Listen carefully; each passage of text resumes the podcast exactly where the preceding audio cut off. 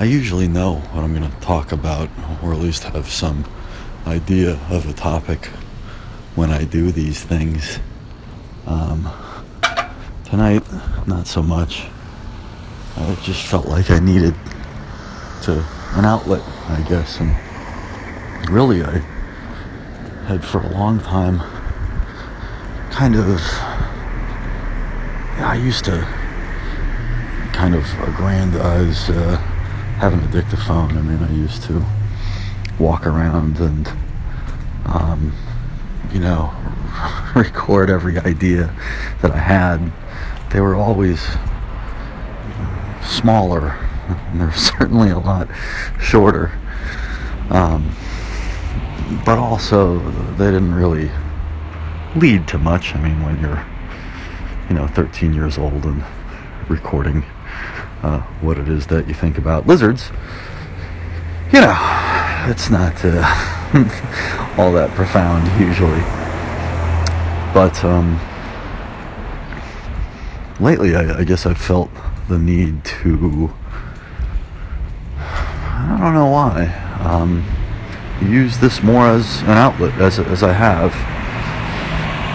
Uh, I've been doing more recordings and I've been ramping up the war, the philosophical war, our war, um, as I always call it, so lovingly, our war, because um, it is our war. It is uh, something that belongs to to all of us, and um, um, I've just felt a need to really attack that full force lately, and I've been going back and, and reworking the beginning, which uh, I'm extremely happy about.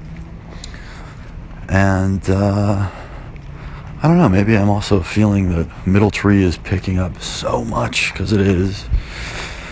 And, um,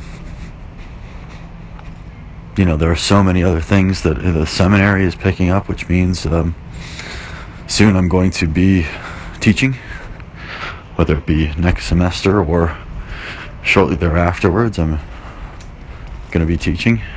And that means getting up and speaking in front of people and trying very hard not to look like a complete and total fool while I'm doing so. So maybe I just feel like I need the practice here lately.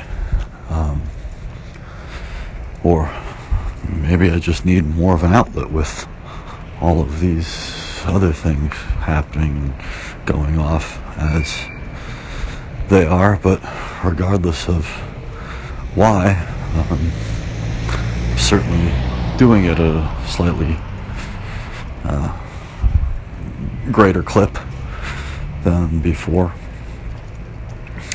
I enjoy just talking.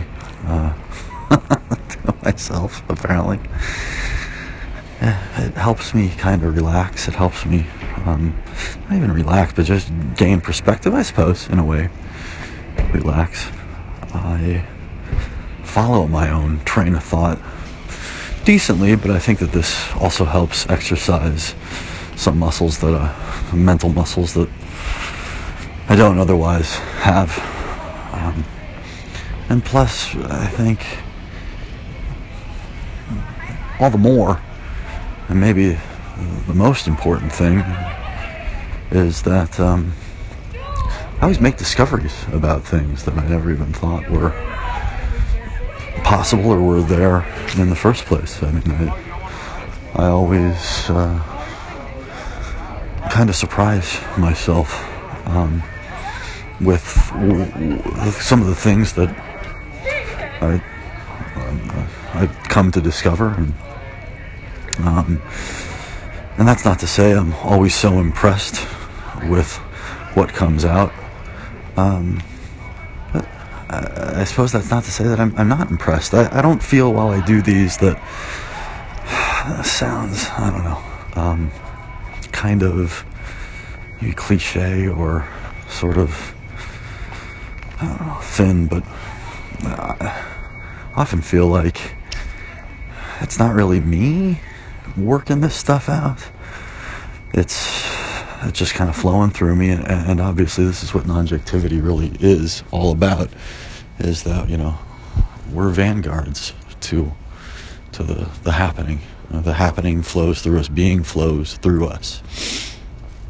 And when I do these, I think I feel that caressant happening the most. Um, and so I, th- I think that's why I so I- enjoy. And uh, I think that I just you pull it all together when you really, or when I really do this, because it's it's a holistic happening, right? It's a it's a using of my cognitive cognitive capacities,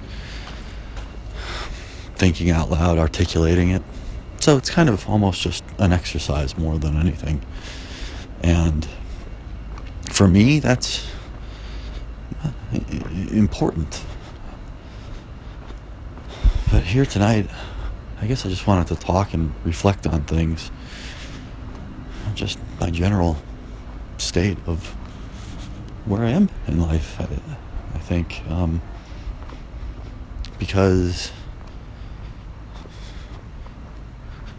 we don't take the time to, to do that uh, as often as we could. and things have been so chaotic lately in a great way. But um, there've been so, so much going on lately that I don't know.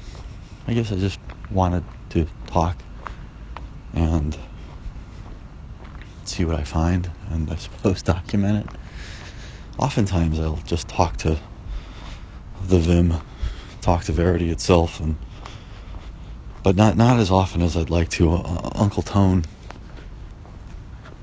kind of taught me how to do that, or he at least, like he did in so many ways, he gave me the permission to do it, just like Uncle Chuck gave me the permission to not be a traditional academic, to follow my own path. You know, when I first got to Claremont Graduate University, I tried, like so many other students, like all the other students, to, I just tried to, you know, be that, that student, that student who was so smart and who knew so much about so many things.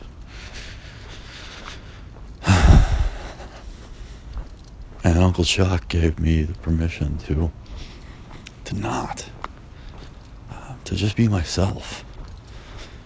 And just as Uncle Tone gave me the permission to go back and, and speak to the world, speak to reality. I, I've noted before, I've admitted before to, uh, as a small child, speaking to everything the immaterial, inanimate objects as if they could talk right back to me. As if everything had some sort of soul. And I, I think, as we all have, I, I lost that capacity and that, I guess it was a want, I suppose. Um, but uh, whatever it was, you know, I, I lost it. I, I don't do it. Didn't do it anymore for such a long time, and you know, maybe these dictations are a way of rekindling that in some form.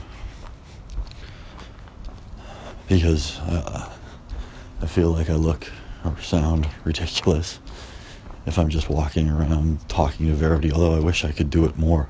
There's a great character in um, the Mel Gibson movie Braveheart. Uh, I think it's John or something. He he's always talking to the Lord. but and I always loved him he was my favorite character. I forget what his name was, but he, is one of Braveheart's, you know, closest allies, and uh, yeah, he was always talking to to God or to his God, right?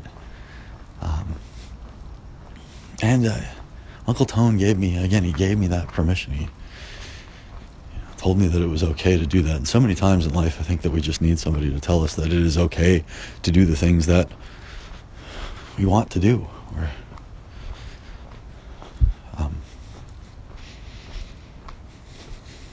so many times in life, I uh, think we are kept from those things by the precepts and the walls built up around us by the world. and we never take time to reflect. We never take stock ourselves. We never take, or we seldom get the chance to, in a holistic way, sort of do what I attempt to do with these dictations and reflections is with my whole body. I mean, I, I go out and I get away from everything. I, I walk. I walk.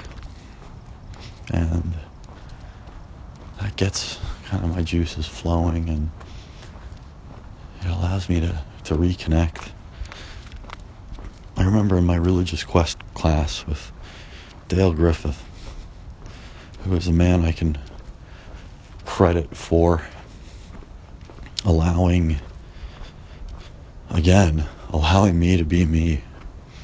I'm not sure if I've ever told this story on record, but I tell it a lot to people just in general is that I'll probably in subsequent recordings have told it a hundred times, you know, after this, and maybe I've told it a hundred times before. At this point, I forget what it is that I've put down and what I haven't. But I live a very blessed life, and I was a bad student in high school. I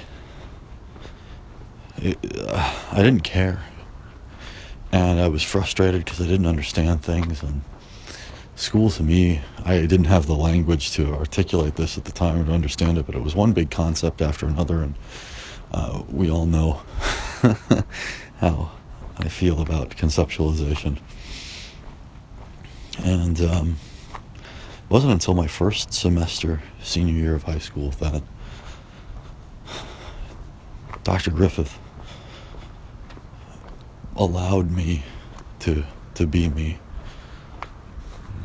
and he was the head of the English department at the high school, and he only taught one class, and it was called Religious Quest.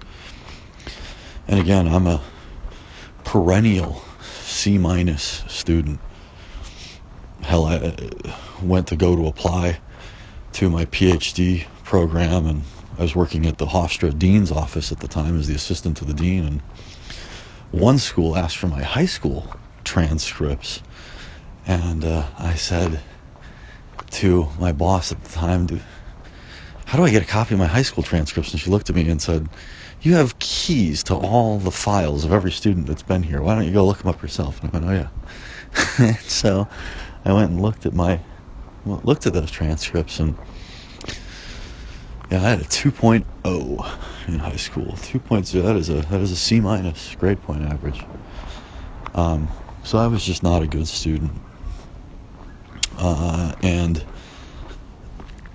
except for until I got into Religious Quest, and in Religious Quest, all of a sudden I was the valedictorian. I was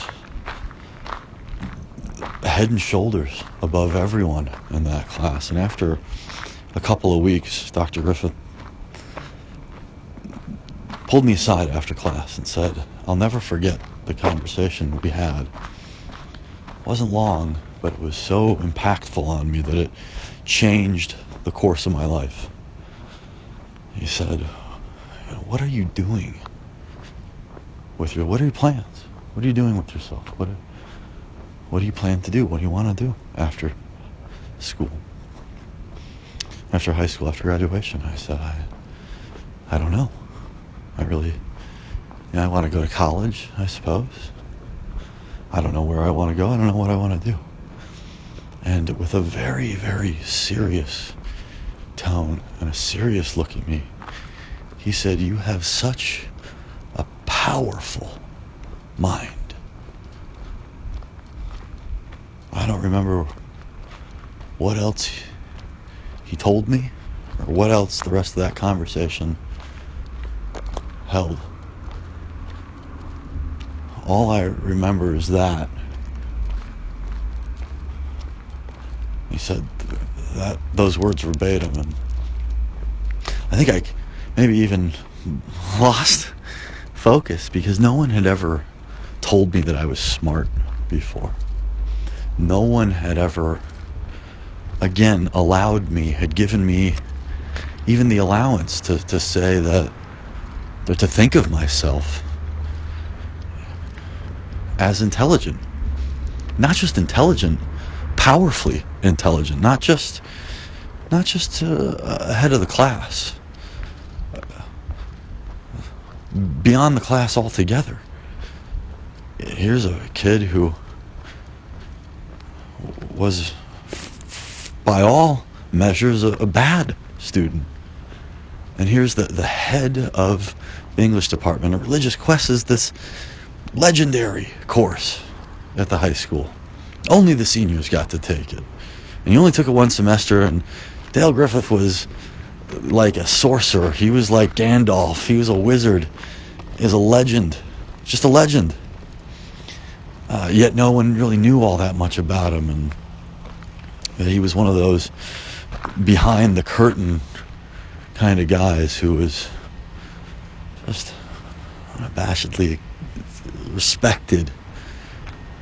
And here he is telling me that, you know, I, I have something. And from that conversation, he got me to talking to our college counselor, and our college counselor, I guess, re- said or noticed the same thing, realized the same thing within me, something I hadn't, again, realized at this point. And he put me on a plane with me. He got on a plane with me.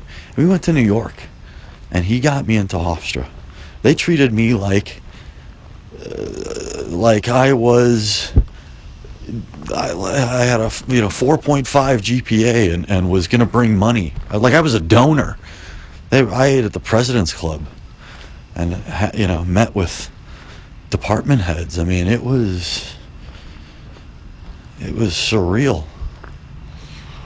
Um, and that sparked my whole future. But again, somebody allowed me. Somebody gave me the allowance. They gave me the keys to myself. And that's kind of what I hope a philosophical war does for others. It's it sounds so uh, maybe high and I don't I don't mean for it to be hubris or like, but it, it's sort of my gift back. Um, my gift that I can. It's the, it's what I can give. I don't have money. I don't have. I, I feel I don't have a family. At least at this point. I mean, I've got my, you know, my folks and my brother and his wife and, and my nephew and my niece on the way. I'm so excited about. Um, and I've got all my cousins and all my aunts and uncles, but I don't, you know, I don't have a family. And I, I'm kind of wondering if I ever will. I barely have a girlfriend. Poor Trish, poor Crystal, poor frick, going all the way back to my college girlfriends, Whitney and Talia, and these poor people. It's not difficult, it's not easy to, to love me. It's just it's just not and not because I'm a difficult person per se. That's really not it at all. And I, I think I can say that. I I, th- I, think that's I can safely say that. I believe, I truly believe that I'm not a difficult person, and I I think that if you talked to them, they'd say the same thing. It's not that I am a difficult person or a uh, a bad person or anything like that. It's that I'm hard to love because I don't let anybody in that that close and I know that sounds so familiar that sounds like every other person's hang up w- with love or with personal relationships just in general but I have come to so many relationships in my life because because I uh, wanted someone or wanted to be with someone or wanted to know more about someone. And then that just parlayed into uh, you know boom I woke up in a relationship kind of one day. And I, I think that that's what so many relationships become is that you just kind of, well, you're just together, I suppose, now. There's no grand decision. And, but I always sort of was uh, regretful or spiteful of, of that. You know, I didn't ever think that that's how it should go off. I always wanted, uh, well, obviously more. You know, I always wanted, you know, some some I don't know. I felt like I didn't have much of uh, control over over things. Um, and then, of course, as I've explained in in the past and and other you know dictations, I you know I didn't want something or someone, and they're like, "Well, okay, buddy," you know. well, then I'm gonna move on, and I was never okay, you know, with that um, because that I'm losing someone and you know I never never want to lose anybody and I, I, again I've explained this in dictations about my difficulties with, with love. And, and that's not necessarily I don't think what I'm really interested in exploring here today per, per se but maybe I shouldn't dictate where what I'm interested in talking about uh, as I talk about it. it. Might be more beneficial to just acknowledge that I'm not necessarily the easiest person um, to to be involved with And again, I don't I don't mean to be. I just always am looking for not even what's next, but I, I don't ever want to be tied down. I don't ever want my experience to be limited, and yet at the same time, I fully understand that so much of life is about sharing the experience and building experience together with somebody. And yet, at a certain point, one of you leaves the other. So I, I don't know. I, I'm not sure that I myself, if I could come to a philosophical resolution about what's best, about whether one should be involved or not with another human being till their dying day or the other human being's dying day. I, I don't know. I don't know whether I don't want to explore that or I don't feel like it's worth my time. I, I don't know. I just know that it's it's it's not something that at this point um, I'm interested in. I've never been swept away by the overwhelming current of of love. All but one or really one or two times. I mean, eh, one or two times, and even then, I was forced into it. I was given an ultimatum. You know, you either love me or I'm gone, kind of thing. And I, uh, I never wanted anybody to leave. You know, I've, I've explained this. But I wish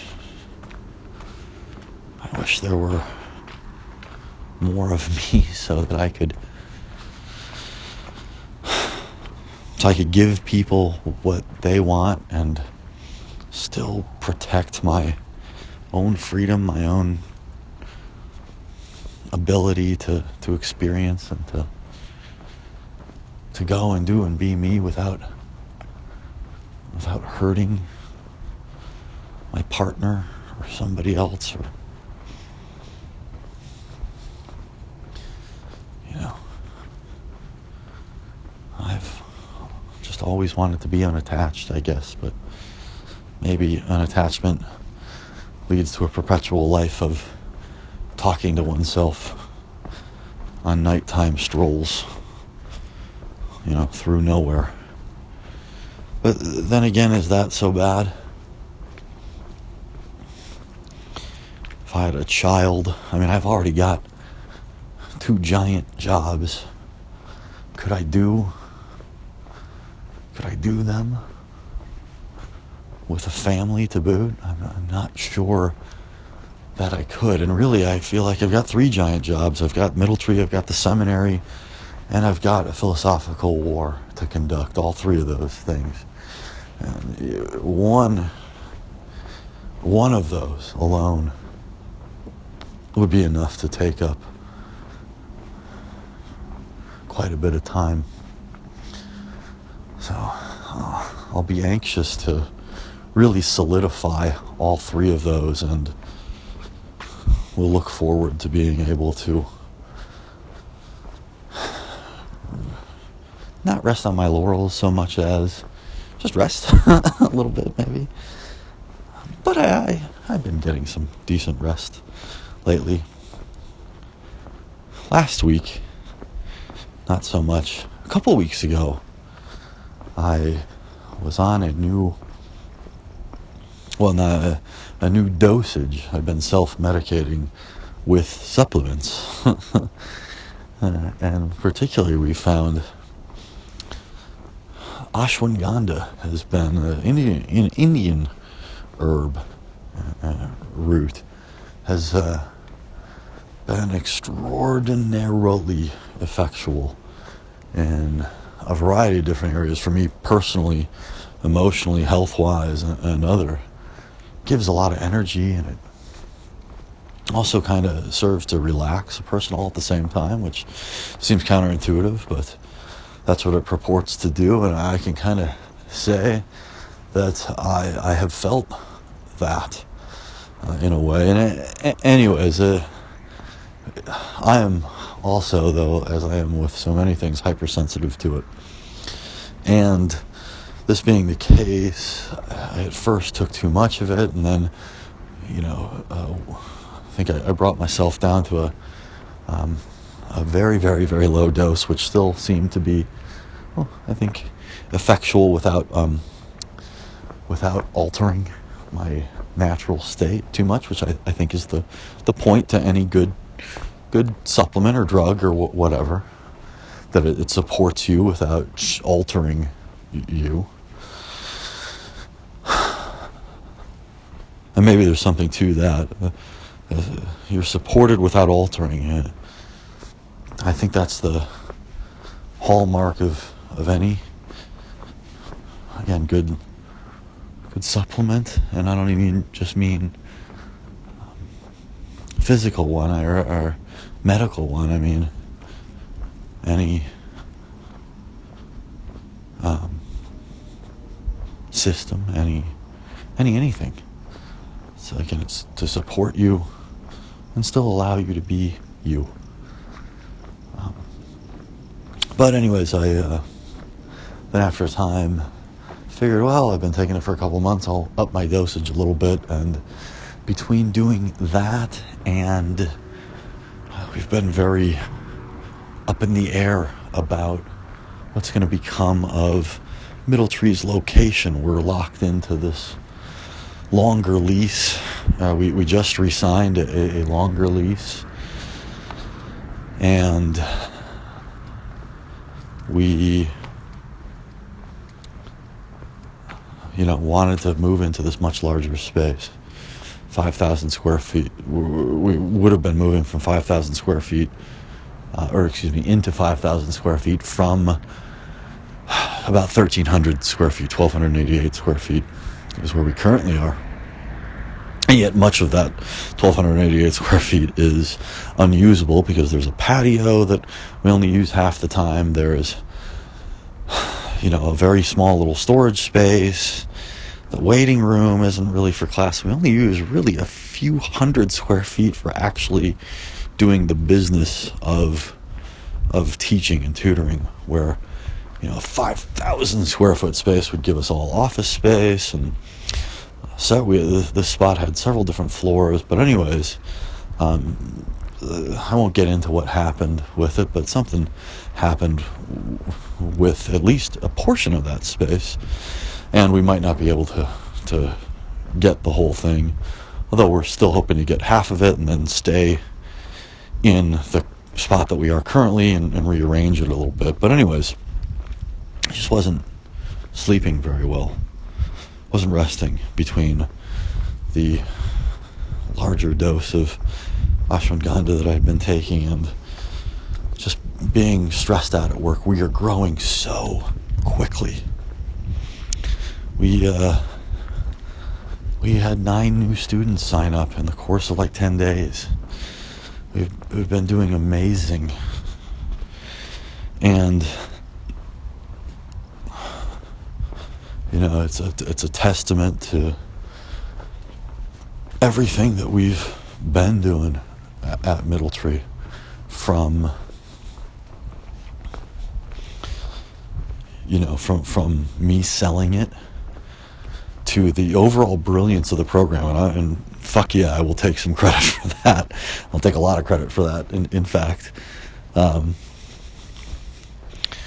because I just thought of the, and it wasn't even like I thought of the idea so much as the idea just happened upon me about to just let people stay. Just let them stay. Give them all that they need. We've got tutors here sure, just people who are willing to work, just let people stay. It's been that model that's been so influential and so helpful for our students. Um, and it's made all the difference. And again, it was born out of the fact that we didn't, we just didn't need anybody to, to go anywhere.